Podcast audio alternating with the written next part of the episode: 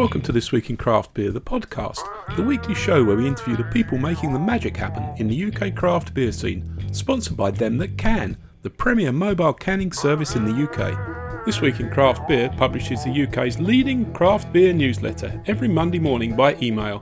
To subscribe for free, please visit www.thisweekincraft.beer. This Week in Craft Beer would like to thank our generous Patreon supporters John Stevens, Nick Flynn, Jamie Ramsey, Sue Johnson, Steve Hartley, Jazz Hundell, Phantom Brewing Company, Dolphin Brewery, Becky Bentley-White, Bayonet Brewing Co, Ryan Charlton, The Paper Mill Micropub, Doug Thayer, Robert Baker, Aid Bardi, The Sociable Beer Company and The Small Batch Brewing Co.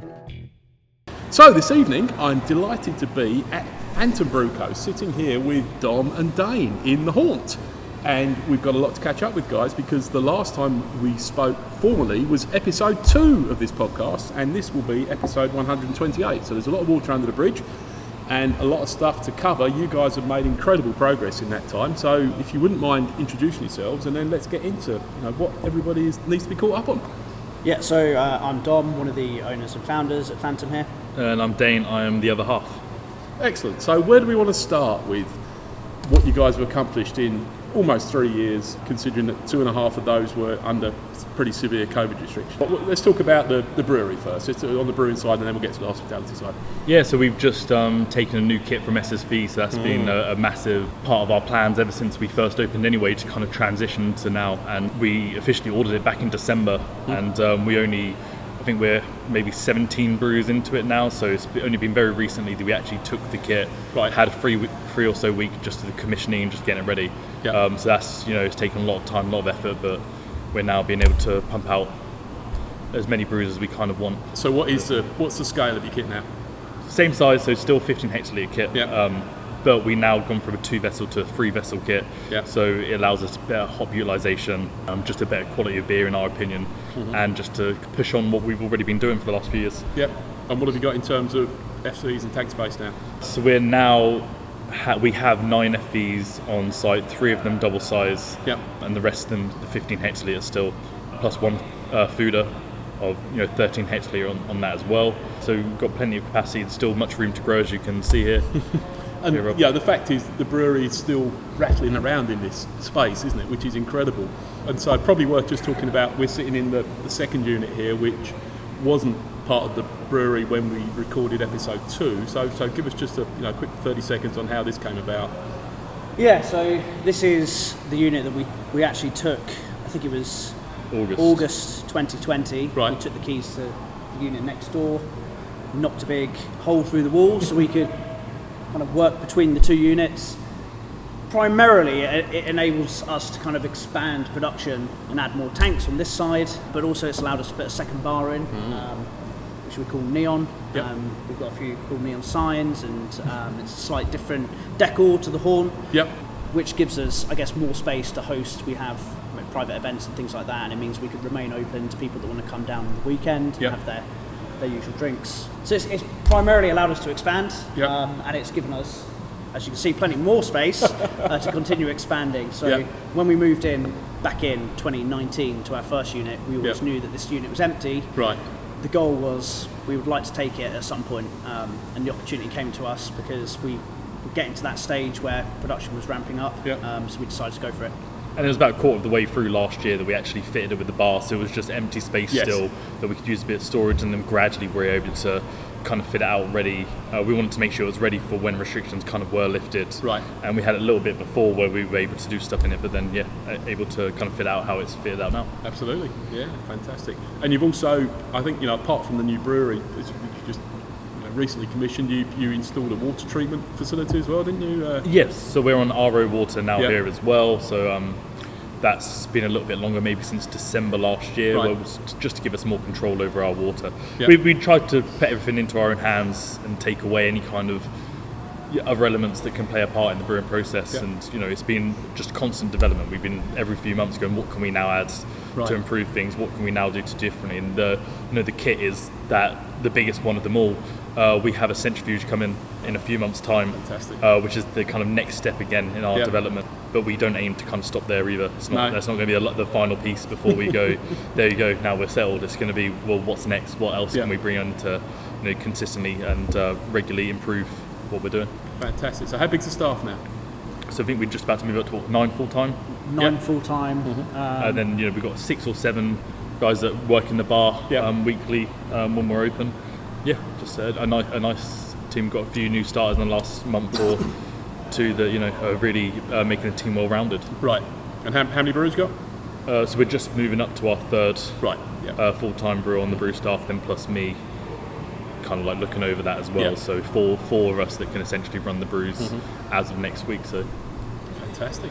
And so you just already mentioned, Dom, you've got essentially 2 tap rooms in adjacent units, which is wildly extravagant, and most people listen to this who haven't been here probably find it hard to believe, but it does actually give you fantastic flexible space, doesn't it? It came into its own under COVID restrictions, of course, because that was the time in the bubble you really wanted a lot of space, but it still plays really nicely now, doesn't it? And I've been down here in this, we're sitting in the Neon Bar, as you said, where this is nicely configured for private events when you want it to be. You've had bands in here, haven't you? And it's just it's a great space. The big screen on the wall behind me has been brilliant for the Reading Festival and the football last summer, and just it's a perfect special event space without interfering with the the day-to-day running of the main haunt bar next door. So we thought about our carbon footprint when it came to opening a second bar, and we felt, well, getting the beers somewhere else and having that second location, have it right next door, don't need to travel too far, go on a pallet truck, Nothing else needed.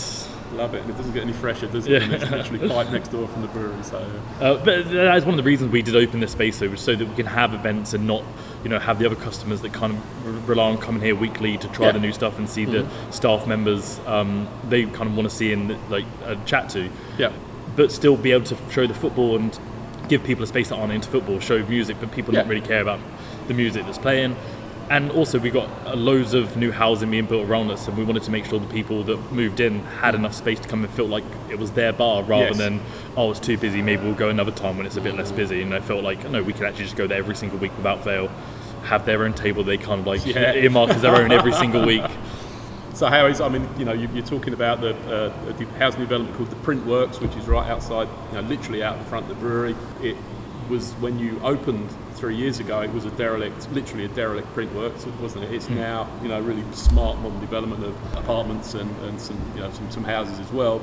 That must be delivering you a great customer base, literally across the road, isn't it? I mean, have you got any sense for how many of those people are coming in? And yeah, so a little while ago, I did go and introduce myself to some of the people there, and it was quite nice to see that actually there were some familiar faces. And they hadn't made themselves known to live across the road, so it was quite nice to be able to meet them. We had a couple of selfies done as well. Yeah, a couple of selfies. And, local celeb, not some door.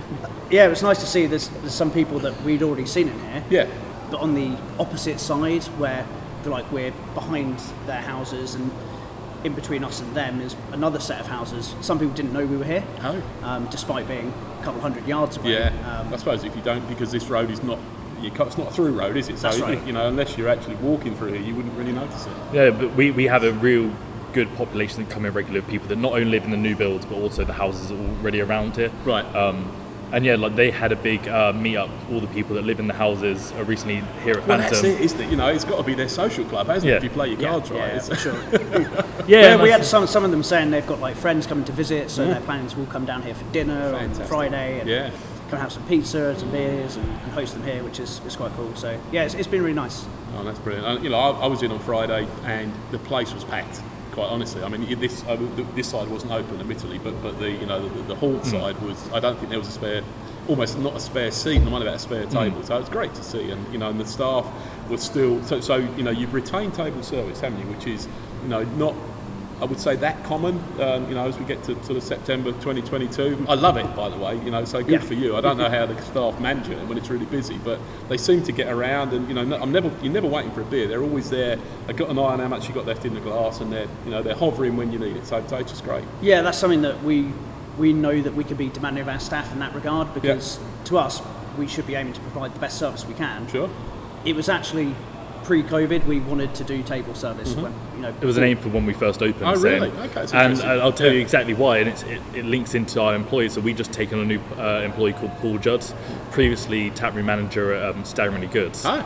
Years back. Yeah. He then went and worked in different area for a while, and now he's just joined us. And I wanted him straight away news availability, I want him, because when I used to go there, they did table service. And right. It was his service. It was one of a kind of service you just don't get anywhere else. Yeah. That drew me back and made me want to go back every single week. I wanted to talk to Paul, like catch up, get to know him more. Nice. Despite the fact I was just a customer to him, but he made you feel special.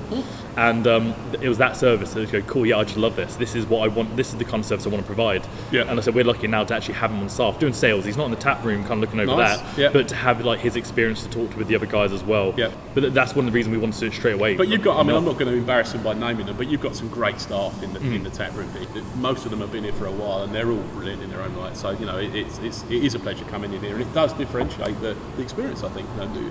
Not that it needed necessarily differentiating, because the space and the beers speak for themselves. But we work hard on it. It's not just a simple thing of going, no, I'm sure, you know, it isn't. Just go and do table service now, and that's our thing. We demand from the staff doing it that they're doing it as a level of service that does differentiate us, and it is great that when there is that much food. So all those things you pointed out, kind of how you found, that's something that we're saying, this is what we expect, this is what we're driving for, because we want the customer to feel valued. We want them to come here and feel like a second home, and just really have everything on the beer side taken care of, so actually they can sit there chatting with their friends, have a good time, and not have to think about that. Not have to worry about queuing up at the bar. We talk about that every Monday. Okay. You know, after the weekend service, we get together and debrief. How was the table service? You know, what worked, what didn't work. Yeah, and did we have any challenges? When it gets busier, what are the challenges, and how can we overcome that? Do we need to hire more staff to help with the workload? Because we want to maintain the level of service even when it gets busier, like you say. So it's been a real, for us, like one of the main goals from the hospitality side is how can we give that next level of service and make it scalable, so when it is busy, we're giving the best service, and our staff are, you know, it's a credit to them that they're delivering that, because we are demanding that that's what we want, and we want to provide to our customers, and they've really stepped up to the plate. Yeah, and I suppose the point is, you know, it's not, you get into the swing of doing that, don't you? So, you know, the first time and I'm putting myself in their shoes, and I've never done that job, so I can't really speak for them, but I imagine that the first few times you're doing it, it's kind of, no, it's a bit of a stress, but now they're constantly just used to walking the room and engaging with people. And so we put ourselves in the shoes of the customer, because we are people that like to travel and go to different bars, and just like you, and just have those experiences, and not just the beer, but the actual environment and everything like that. Yeah. And we go, what do we like? And we go, I love, like, Standing Good and other places I've been, I love going to that place and going, oh, this is where I like to sit, those are the staff members, and going, oh, that staff member's not in, oh, it's a shame, I'll still have a beer, I'll still hang out, but if they were in, I probably would have had 5 beers rather than, you know, just the 2 instead, because they're just so willing to come and chat, get to know them. Like I said, they feel like friends, despite the fact, you know, they're getting paid to spend their kind of time with me at the same time. Yeah, if you can get to that, then you're really on to something. And like I say, it's just trying to make sure, like I said, when the neighbours, when everyone comes in, they do feel like it's a special environment, they do want to chat to the staff, and as I said, they form those bonds with them that means they go, I'll have another beer, or I'll definitely be back next week, I can't wait to try that beer. You know, feel part of the club that we feel we're part of. We're part of this Phantom club. Yeah. You know, all the staff is in on all the stuff that's happening with it, and want all the people, all the customers that come down here to go, cool, I'm part of that club. Yeah, I know what's happening, I want to know more, I really want to be involved, and want to, you know, brilliant, you know, do something joint together, rather than it feel like, you know, this is a transactional purpose of being there in the bar. We're talking about taking things up to the next level. I think you've just the past couple of weeks, I think, started to have a regular pizza food spot here on a Friday night. And I, my Jim had one on Friday, and it looked fantastic. I mean, the crust, the way it was cooked, just, you know, the presentation was absolutely superb. And obviously, we're used to drinking in tap rooms in the UK and elsewhere with food trucks, and you get some pretty good food from the food truck. But what I think they struggle with in particular, food trucks, is the quantity of orders at a busy time. You know, and we've all been places where you've waited an hour or more for your food, because they've been swamped. What you've got here is a guy that, with a unit next door, or tell me about it. I mean, it's so the unit is probably 50 metres down the road. Yep. They're called Proper Takeout. Great guys. They've done quite a few different events with us over the time anyway. Right. Like our breakfast earlier this year, they came and did breakfast, brunch for everyone, whilst everyone was able to drink along. And it's just something we've been really keen to kind of work on a partnership with them, because they did their pizzas the first time, and I was actually going to a different event, so I didn't actually get to have a pizza. But Dom, you came with your family that night. Yeah, I brought my family down, and my wife had a pizza, and she was like, "That's one of the best pizzas I've ever had." Yeah. And I agreed, and I said to Dane, "These guys are the best pizza." But we've got to figure it out. Yeah, we need to get by these guys. Far, and what the odds say, 50 metres down the road is just incredible. I mean, it's fantastic. So you literally have a guy sitting over in the corner by the door, don't you, with his little, you know, his menu, and he's taking orders. and he, obviously I don't know if he walks it down himself or he's got a runner that does it. So they have that, and the reason they do that, so when they first did the pizzas that time, they actually just had the pizza ovens here. Okay. But they've got their full setup kitchen just down the road, and they go, the quality's better. Well, that's everything's the thing. Better for them. And I'm sure it's the volume as well. That was the thing. So as I say, we were sitting there Friday night. The place was packed. Jim ordered a pizza, and we drank about half a beer, and it was there already. It's ridiculous, And so these guys were just. I don't know how many pizzas an hour they were bringing in, but it was pretty impressive. Well, James and Nick have been doing it a little while, and the way we've had their pizza, and it was amazing. But I think they do like a number of different foods as well, and they do barbecue, like grilled food, which is incredible. But that first time, it was just that first impression was so good.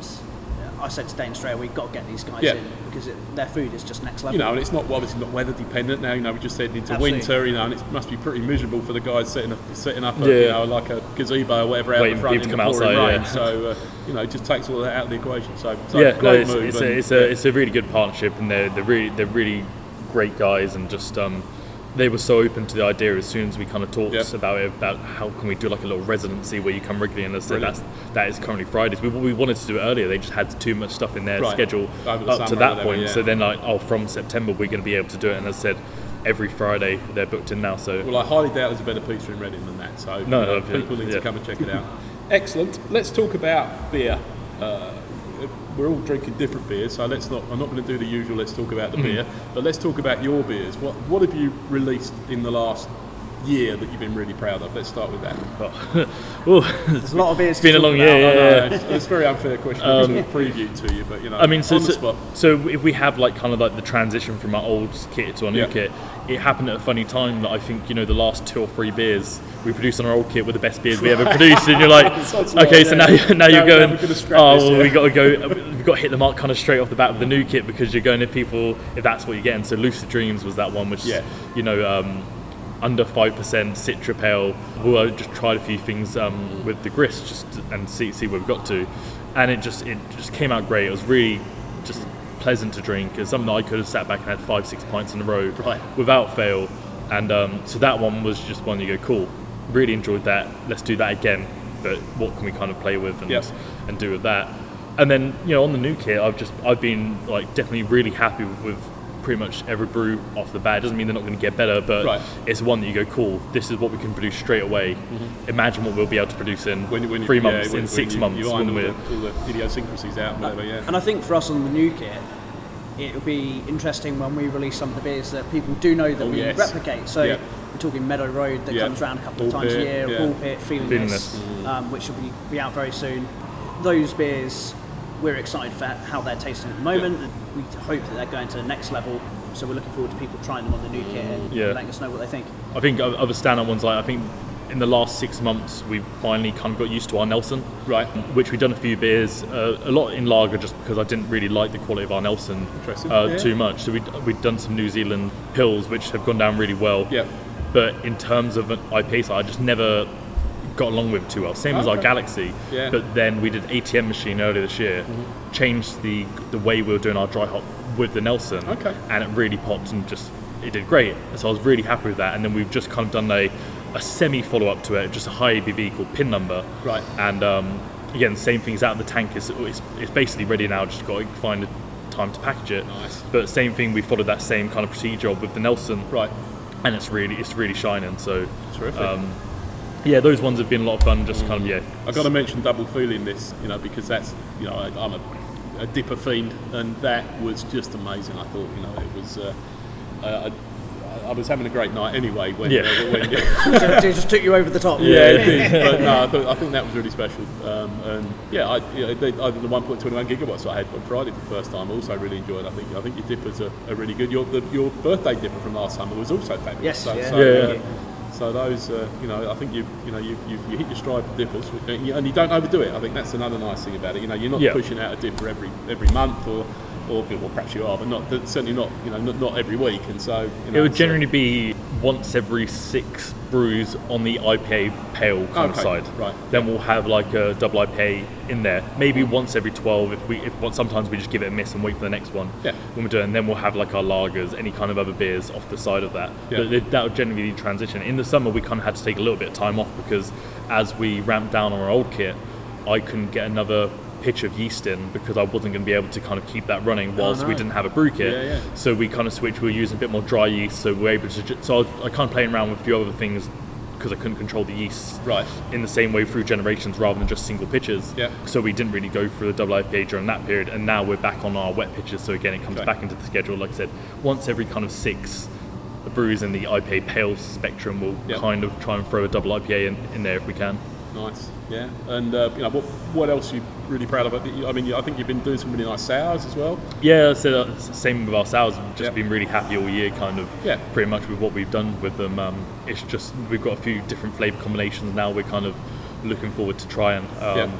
But you know, people like high ABV, heavily fruited sours that we've kind of produced. So we're gonna kind of keep producing them. We want to make sure we can still fit in a few of the low ABV side. We've got something in tank now, it's 5.5%, which we don't get around to too often, just because from a sales point of view, the high ABV stuff just flies. You gotta, you have to respect kind of market demand, don't you? There's no point in going out of your way to brew something that you know is gonna be slow to sell. It's I guess you need a balance. Don't you? Yeah, exactly. And you go to a place like America and you see their sours being pretty much all sat at 5 to 5.5%. Yeah. And you go, when we do it, you go, but even in the tap room, those cakes probably take twice as long to get through as something that's 7-8%, which you don't see that too often. I wonder if it's almost like perception.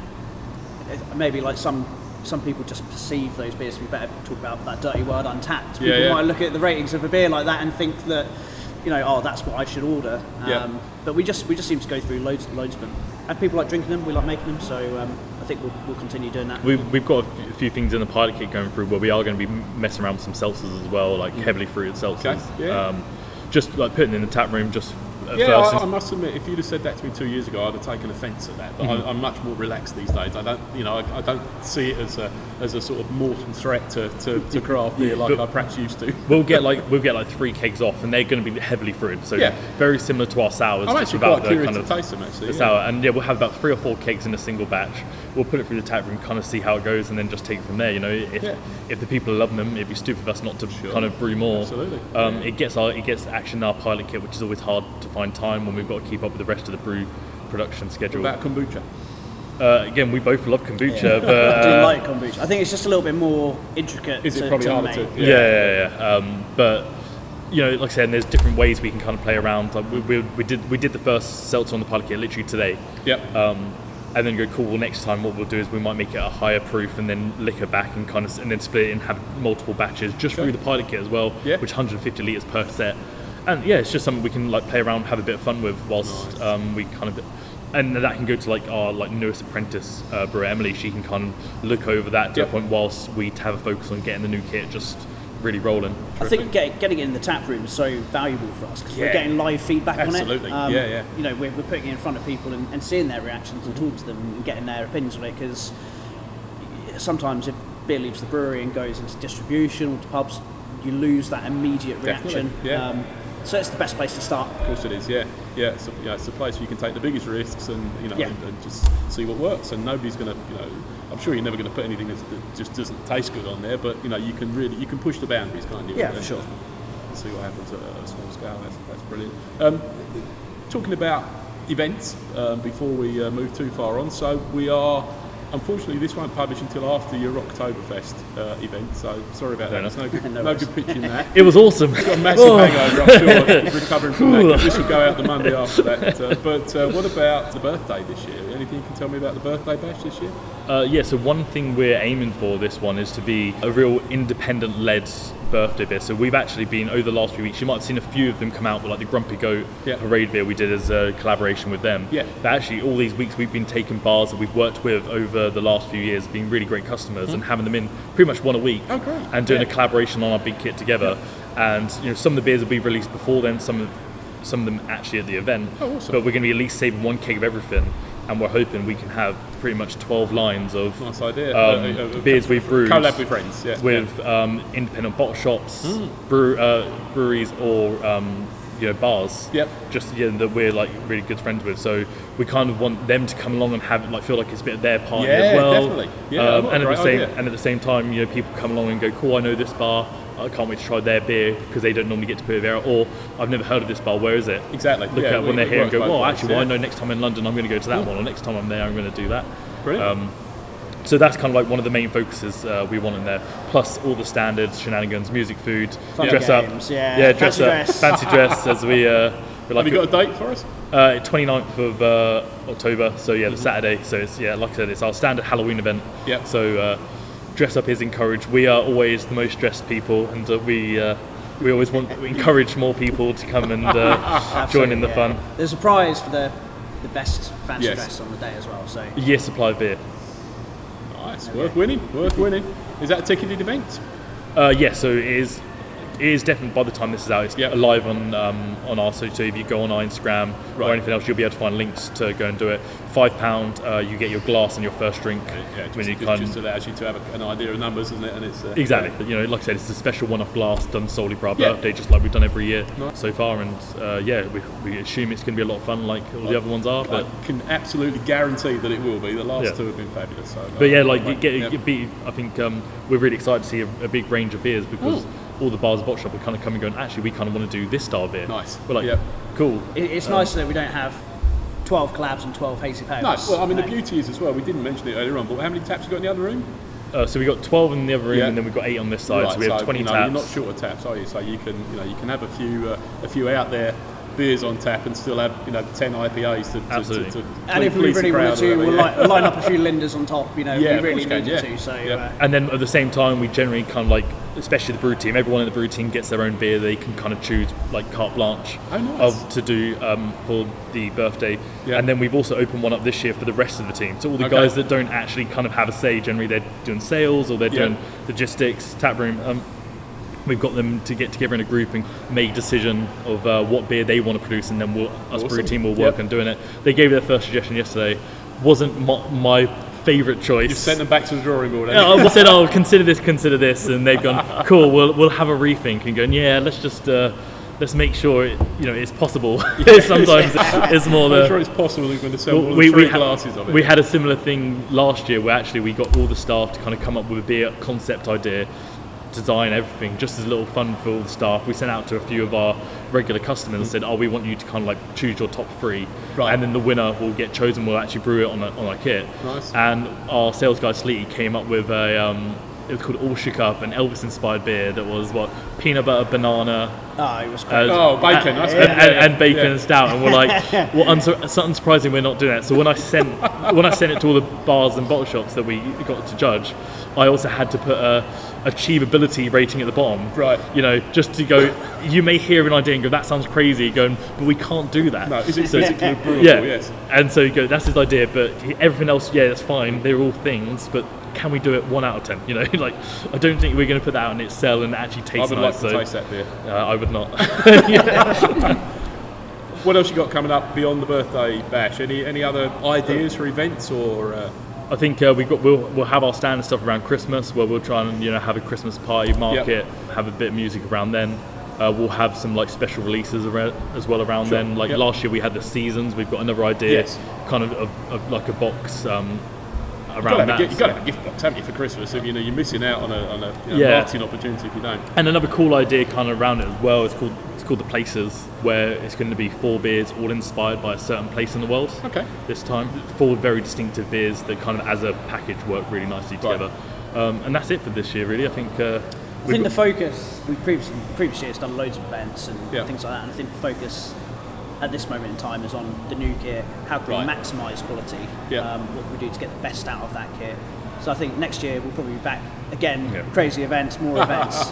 It's been a very busy time though. Like we got our 10k run this Saturday, so that's right. Obviously a few weeks prior to this going out, which is pretty much a sellout again. So second year we run that. Yeah. We have pretty much 300 runners kind of on site. A year since you did it last time. That's nuts, isn't it? So it's a bit under. We did it like early November last year. Yeah. So it's a little bit under a year, but we have pretty much 300 runners in. And then we have music at the end of it. We have a big party at the end where pretty much loads of the runners just kind of stick around, drink a beer after only a little run down the river. Let's be honest, it's not 10k. It's not a marathon, And I start the run by downing a beer. That's the official starter's gun, is me downing a beer. Nice, I like that. I haven't done it yet, but. But by the time you hear this, it was delicious.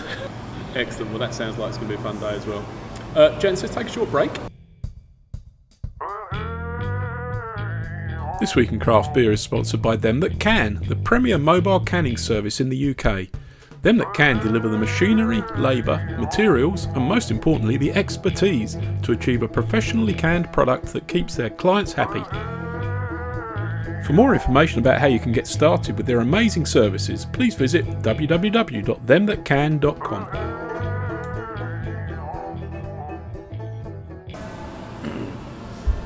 I'm back with Dom and Dane for the second half of the show. Gents, at this stage, I'm not going to let you off the hook. I ask everybody to tell me what makes them different. And I think you guys have got some good answers to that, but I'm curious to hear your riff on it, so crack on.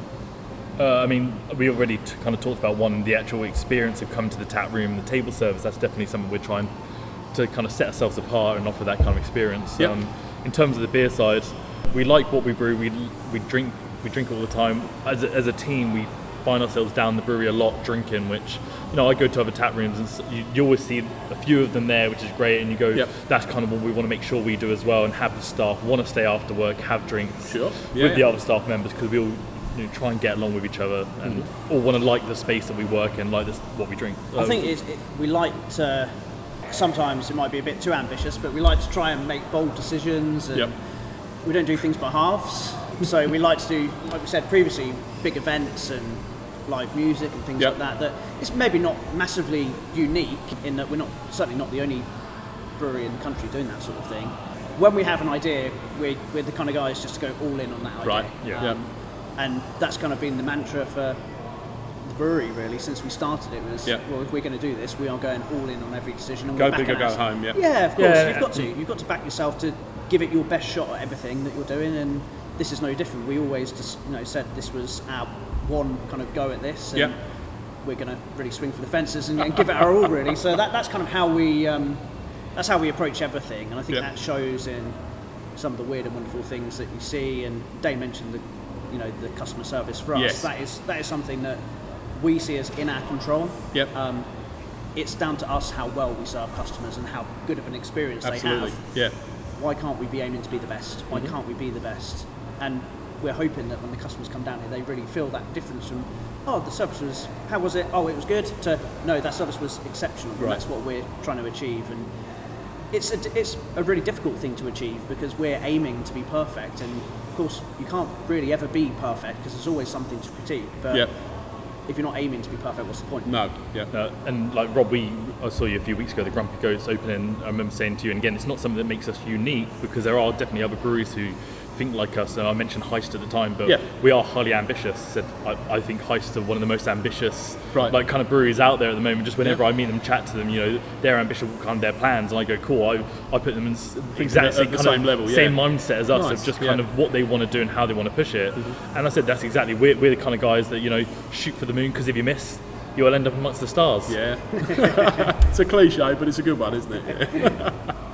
No, that's great. And a couple of follow-ups to that. So, I'm not asking you to show me your financial report or your bank balance, but I'm curious to know how you guys are doing compared to where you thought you would be at this stage, because you've had an incredibly difficult trading period to launch this business within, and it still feels like it's going really well. So, you know, are you where you thought you'd be before you started?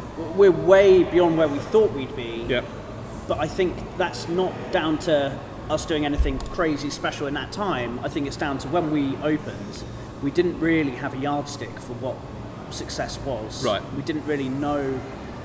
We would talk about when we were planning to open the tap room and things were being built. How many kegs are we going to sell in an evening? Will we sell a couple of kegs? Will we even sell a whole? Like, who knows?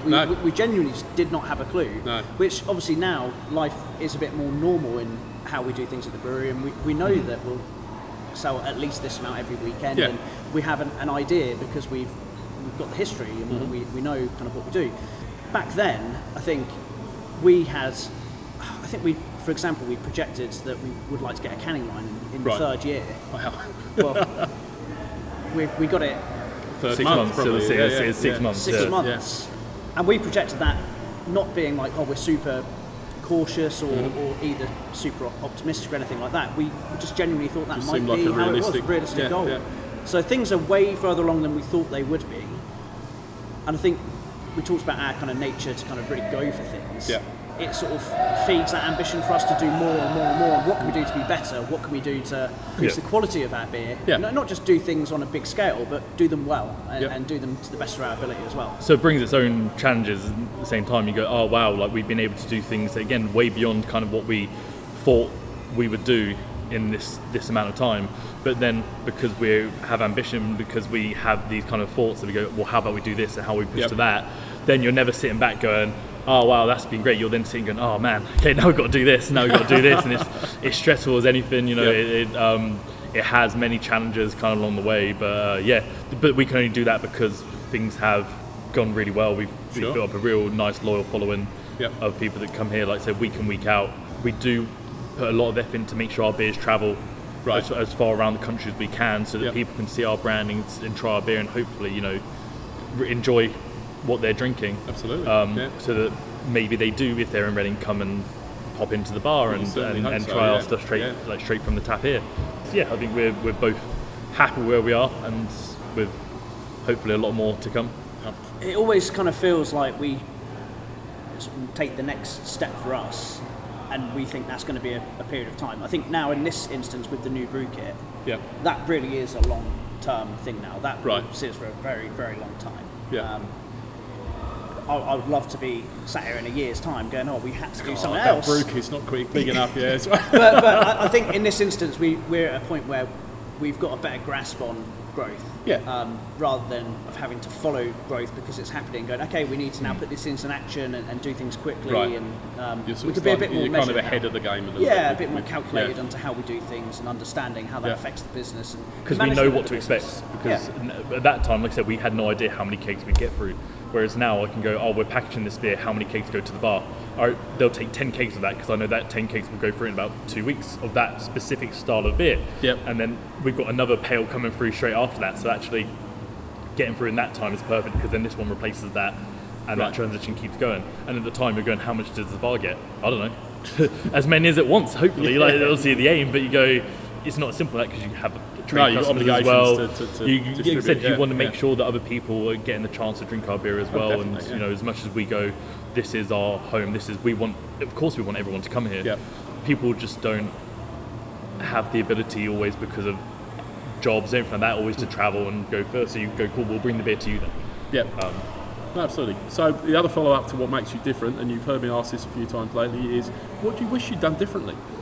Is there anything you look back on, you know, in 3 years and say, oh man, that was a mistake, or, you know, we should have done that slightly, you know, sooner, or, you know, it just fell flat? I don't know. I think one of the main things to me was, even now we still have the kind of thought process, is you take over a unit and you don't consider how much electric or how much water there is in the unit, and then you go, cool, you have ambition, you want to do stuff, and you go, oh, by the way, there's not enough electric, or there's not enough water to kind of deal with that, and you go, well, how do we get more electric? How do we get more water in there? And then have to deal with that whole process, which is question, which again is completely separate of actually just brewing beer. Like, as for us, you go, we did not get into this to go, oh, how can we get more electric into a building? No. But then if the brew kit can't run because it takes more power, and then we have to think about that, it's just that stuff that you go, oh, you just don't really think about that when you're taking over a unit, going, how much electric will we need in this building in 2 years' time? Yeah. Like, it's one of those things that you don't really think about, because why would you? But it is a fundamental to the operating of the business. Oh yeah. You know, if we don't have the adequate power supply in the building to run the new brew kit, we've got a very nice shiny new brew kit that can't do anything. Sure. So knowing that at the start would have been nice, because then you go, oh, before we start, let's get enough electric in there. So that means we don't have to think about this ever again, rather than go, oh, okay, how can we do this? How long is that going to take? And is there any work around it for now until we can kind of do that? So that stuff for sure is something that I just go, it's just a pain, having to even think about that. And I don't know, anything else? I don't know, just... I don't think so. I think it is things like that that are more practical in terms of utilities and things like that. Yeah. And to be fair, no one could really forecast the cost of energy moment, so it's hard to say you would do anything different. What could you have done to offset that? I don't really think it would. Like I said, a lot of the stuff, you know, that has kind of, in the like almost 3 years now, there's been decisions made and stuff we've done that you go, oh, like could you have changed it, maybe done slightly different, but actually at the same time you go, it was still something in keeping with kind of what we expected to happen and what we wanted to do it. So majority of the stuff has kind of gone down the line of what we at least expected or kind of wanted to go on? I've actually got quite a big one. All right. We had the England football games on during the Euros. Yes, you did. And this is quite a big one that we should have done slightly differently. We had submitted TENS, which is a temporary event notice for anything that's outside of your licensed hours to have customers in to drink and watch the game. We managed to submit a TENS for all of them apart from the semi-final. Yeah. Wow. Which we did submit a TENS for, but we did it on the wrong day. Yeah. Oh, no. Okay. And then loads of people booked to come and were like, sorry, we can't legally have anyone in here drinking. So, that was quite a big one. Yeah. Yeah, that was a cock-up. we had a massive group of people that came out. I kind of remember seeing the Instagram post about it, actually. Yeah. Oh, dear. So that's quite a big one. Never mind. But I'm sure people understood. Anybody can make a mistake, can't they? Talking about opening times and opening days, you guys are Friday, Saturday, Sunday at the moment. Mm-hmm. Is there any thought of extending that into maybe a Thursday or a Wednesday? So we actually did speak about with Proper Takeout as well, talking about maybe the Thursday as well and how we can have a partnership there. Yep. But then especially because they said they weren't free to do anything like that till September. Okay. As we talked about, we're like, okay, well... Because that could be the hook to bring people in on the Exactly, person, and that's the only thing. You go, once we do it, we want to stay doing it. We don't want to do it for a few weeks and then go, is it working out, and maybe do it. So we want to go, we're committing to it, rain or shine, this is, we are going to be open these hours. So people know, they know it's consistent, they know they can come down and not go, is it actually even going to be open? So we wanted to make sure we had the other things in place. And then the new brew kit came, and it was just that thing that was just, there was so much going on here. At the end of the day, we do have a brew running throughout the week, through the day. So actually just the tidy up. Despite the fact we've got loads of room here, the actual space on the actual main brew floor, which is the side of the horn. It does sort of spill into the seating area. Exactly. So then you're and whatever, pallets moving back and forth, like forklifts moving around. That is life of course, it's a brewery, isn't it? And you generally want the people that are doing their jobs to only have to focus on that. I don't want the brew team on a Wednesday to go, oh, by the way, you need to make sure you move these pallets and do that. You want to go make sure the beer's done well. You want to go do the beer well, package this as well as possible, and then we'll do the other stuff after. So, Thursdays are definitely high on the list of kind of what we want to do. I think we'll probably wait now until next spring. I think that I was going to say that. Yeah, we are heading into a winter of difficulties. I think in terms of disposable income for people and. Obviously the utility costs are going to be non-trivial with opening that extra day as well. So it's, I get that. I think next spring that would be. I think I'd love to see you guys. I think you can make Thursdays work. I do think you've got your catchment area here is so terrific. Yeah, and of course, like we'd love nothing more than to be able to do that and to have people coming in Thursdays, Fridays, Saturdays, Sunday. But I think just doing it properly and when the time's right. Not just from our point of view, but like you mentioned, the cost of living crisis, I think... Offering the same experience as well. Like, we don't want people to come on a Thursday and then go, it's fine on a Thursday. Yeah, but I had to queue up and get me beers because they didn't have enough staff on to do the on a Friday, Saturday, it's just better. And like, or vice versa. Like, you want to make sure whenever they come, this is the experience they're expected to get, and that's what we do. Well, the other thing is you don't want them coming in and just sitting in, there's only one table anybody had. That wouldn't be good as well, would it? Because, you want... The buzz is half the experience. I know. Like again, speaking of Starry Really Goods, when that pause, that I personally would go on Wednesdays and Thursdays because on the Saturday, especially with the football, it'd be really busy. More chance. And I can't really chat to people, especially here in the table service. So if I've gone on Wednesday and Thursday, I get that. So I go. Also, there is those perks of that we kind of want to. Thinking to go maybe it is a more personal session like our Sunday sessions generally are. Yeah. Our Sunday sessions are meant to be that one that's a bit more relaxed. Mm-hmm. The guys that are doing the table service are having a bit more time to chat with them rather than I can chat to you as much as I can and then I'll go to this table and go, look, I'm going to sit here for 15 minutes chatting to you about your beer, about life in general. That's nice as well, isn't it? Yeah. So I think we just want to make sure we do it right. We did think there was scope this year to do it and I think it would have worked but the timing of the kit and everything like that, just to then launch that and have to think about that and worry about, generally it's the worries of going, is it working? Yeah. Are we paying for staff that we can't actually afford at that time? And then going, or maybe we can't do this. Maybe we need just the guys who work here full time to go, can you actually just stay longer on a Thursday instead? Which is not ideal, is it? No. Exactly. And then worry about what's the experience like for the customer at the same time. So it was just one that we went, let's just hold off for a bit. I think that will make sense, I think we'll... There was even thought going, do we even have Sundays during the winter? And I go, no, I think we have a really good crowd on Sundays still that come in weekly. So we go, we'll keep as it is for now until spring, and then hopefully we'll push to definitely Thursdays. At the end of the day, the perfect world is we'd be open every single day of the week, and you want people here, but managing that balance of how it works with the kind of the business side and running the brewery. as well as the want of the customers at the same time, and make sure it is a place that they want to come down to all the time and not go, I went on Monday, so I don't need to go again on the weekend. I think those are all good points, Dane. You mentioned the Grumpy Goat a few minutes ago. We were there on their opening night, an absolute Reading institution now with its own tap room.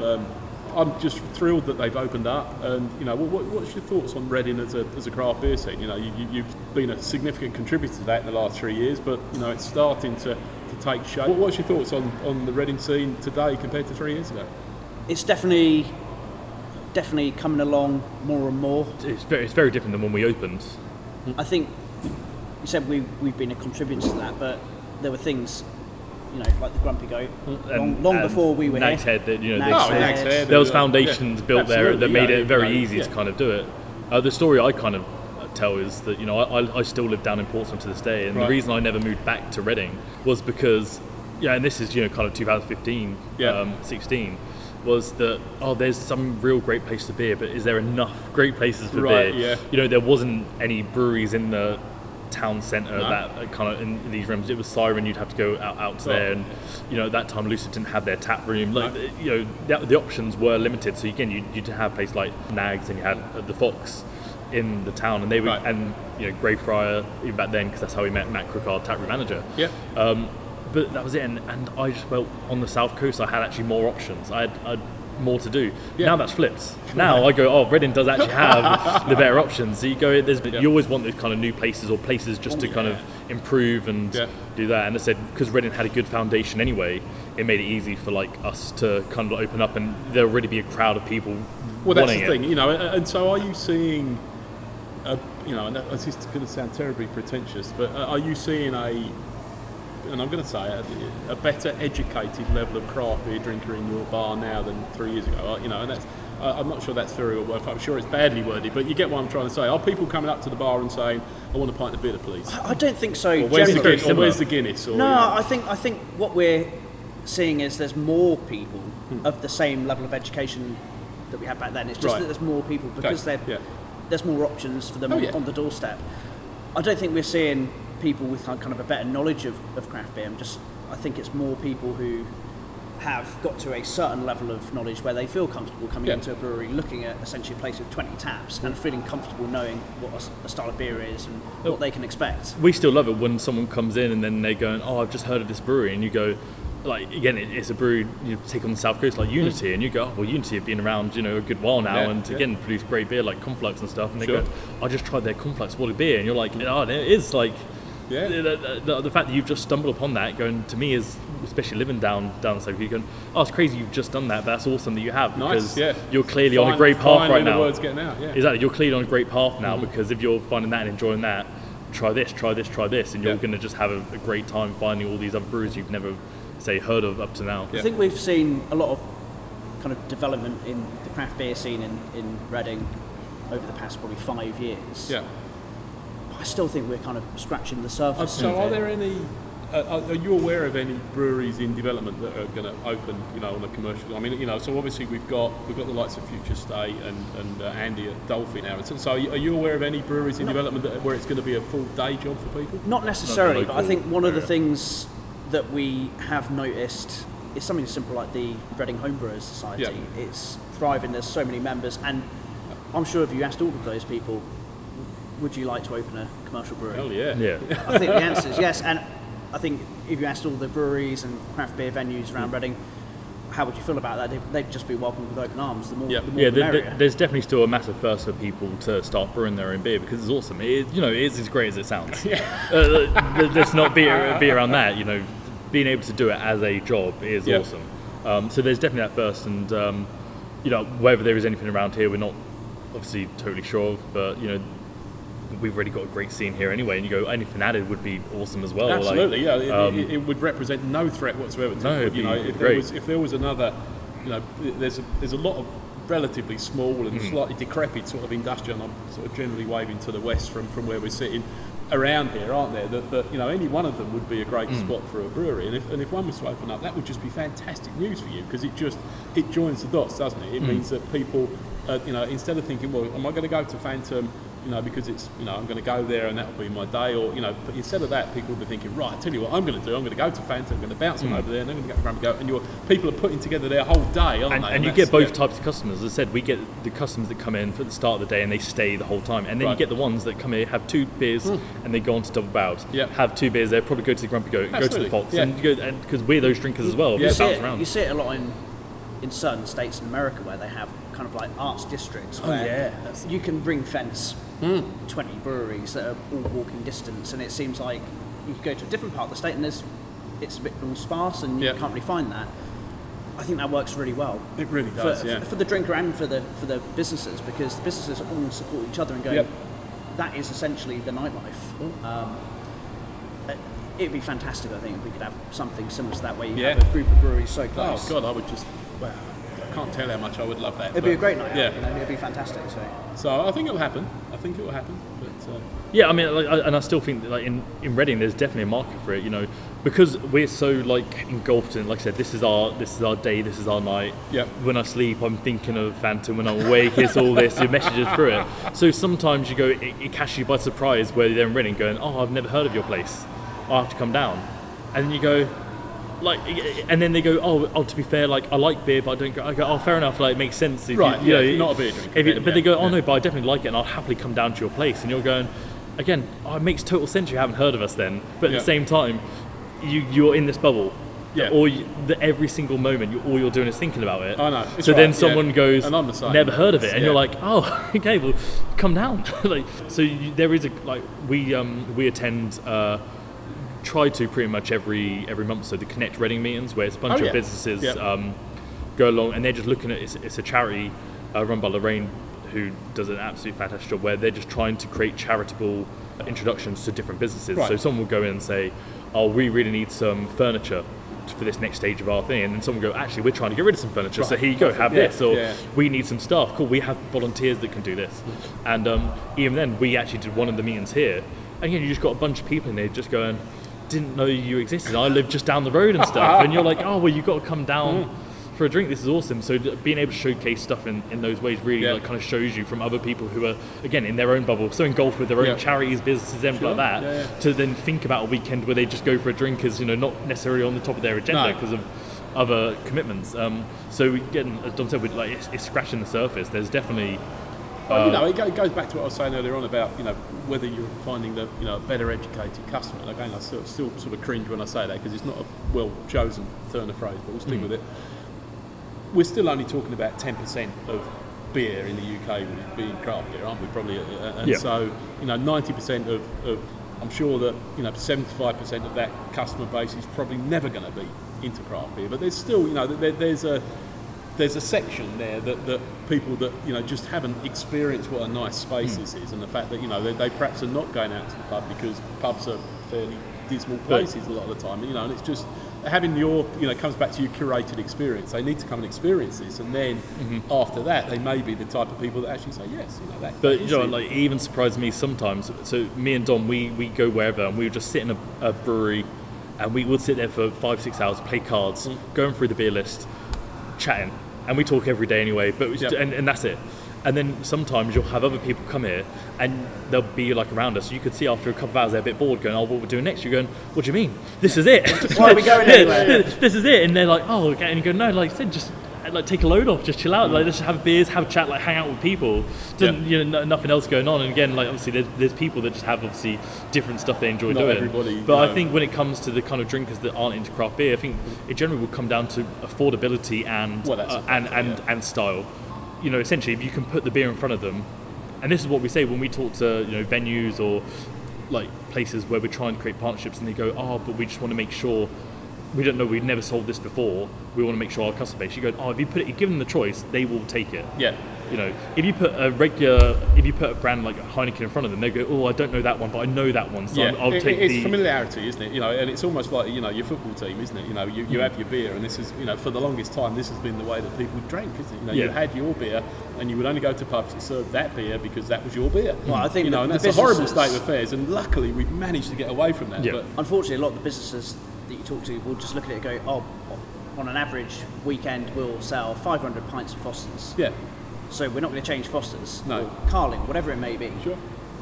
But I think what they're really just selling is 500 pints of miscellaneous lager. Oh, no. Yeah, miscellaneous 5% lager or 4% lager. Exactly. Yeah, which is... So then you put in the other beer and you know, the customer base would be happy with it. So, you know, craft beer is not the issue, but affordability and, you know, the prices they can do it at, the way they can push into bars because of, you know, certain sales tax they're able to produce and stuff makes that the issue rather than necessarily the customer base. I think the customer base is generally very open. I don't think you can find too many people that say, I'm not into craft beer, if they actually try the beers, because normally what they'll say is going, oh, do you know what? I've never been into craft beer, but I like that. I could drink that. And you're like, yeah, actually, exactly. You can find something that would please them, definitely. I think a lot of people are turned off by the idea of pretentiousness. Yep. And absolutely.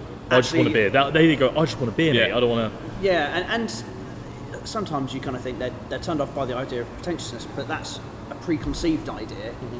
That there's pretense here. Yeah, you're going to be judged. You walk in and you're not familiar with the hops and all the other. We don't expect everyone to come in and know absolutely everything about the brewing process, and we're happy to talk about that with people, or we're happy for someone to order a beer and talk about football or telly or whatever. The other day we were speaking just over WhatsApp about actually what our best beer experiences, like just where we've been and gone. Oh, that was just next level. Mm. And I think only one of them that we could really pin down and go. The beer. Right. Every other one had something about it, but it was generally down the atmosphere in the place, the service, the way the building, everything like that. Location. And, it's very rarely about actually the beer. Oh, yeah. Because there's great beer out everywhere. There is. Well, not everywhere, but a lot of places. But I think you can travel pretty much everywhere and find a great beer. Yeah, majority of places. If you know how to look for it. Not. But like our great beer experiences are generally built around the other stuff with it. So you go, I mean, we go drinking too much beer. So every conversation can't be about, oh, this beer has this hops in it. Oh, are you getting that smell? Are you getting that taste? And you go, it actually turns into, I've got a beer in front of me. Now we can talk about anything else. Yes. Yeah, definitely. And I think before we get into it, I've got a variation on the wrap-up question that plays exactly into what you were just talking about there, Dane. But before we get into that, I just wanted to see whether you guys have got anything that we haven't mentioned that you wanted to raise in this conversation, because now would be a good time to get into that. We still run our charity initiatives. Mm-hmm. That's a monthly. So you have a monthly charity. Mm-hmm. How does that work? So it's every third Saturday of the month, unless there's a special weekend kind of coming up. But the proceeds. And we'll partner with a certain charity, which is typically local to us. That's really nice. And over the course of that weekend, we'll have an initiative in our tap room, and we always advertise what we're doing on our social media. So it's always front and centre on Instagram. Yeah, it's like something that we've done since we've opened. Yeah, I think it's really nice. Yeah. But outside of that, I think one thing to look out for, we're just constantly trying to build up partnerships, right? Like working with local things and go, cool, let's just do some fun with it. You know, it takes away from that kind of monotony. You wake up, you brew another beer. What's the sales for that? Let's write taster notes. Mm-hmm. And whether that be like the Caversham United stuff we've done, it's just something that when I get up, I'd go, oh, that's something fun to do. When I get to talk about the Caversham United and go for the beer, we do all the stuff with the kits or anything like that. Yeah. Local basketball team, Woodley. We've just done a partnership with them, and, sponsoring their kits and stuff because we're big basketball fans. Yep. Working with the independent bottle shops and stuff like that, and we're just trying to regularly build up the partnerships. We've got Elm Park Rules as well, Reading fan base. Based on social media, and again, we're going to the game tonight. We're filming this pre-game again because that's just a partnership we've done that's just enjoyable. So we're trying to keep building up these partnerships. That cool. We've got all this beer on the side, but actually off the side, we've got all these different things that we're kind of like dipping our toe in and going, no, we want to be associated with this because this is fun. So we're talking about the guy. We're talking about Reading Sunderland this evening. Any chance of getting some Phantom beers into the bar? It's the aim. That's the dream. We'd love to tag in at Reading FC. It's definitely something. Because you're starting to. Not everywhere, but you are starting to see. I'm not going to mention the team in London that's obviously got that brewery that I won't mention either. But you are starting to see craft beer popping up in stadiums now. So I don't think it's out of the question. I don't think it's not tied down typically, is it, in the same way that pubs are? So no. I think it's at the discretion of the club. Club is, From our point of view, obviously we'd love to do something with Reading Football Club. Dane's been a lifelong supporter of Reading, so for him that would just be amazing. Oh, yeah. And we think we could provide something really nice for the Reading fans as well, from a local brewery. So breweries are part of our heritage here. Right? Yeah, so, of course they are. I mean, you know, that stadium was built more or less on the site of the Courage Brewery, isn't it? Yeah. Or, you know, well, right next door anyway. It was, and, well, I mean, in the meantime, we're doing stuff with Elm Park Rules where we produce kit, like kind of classic kit football beers as well.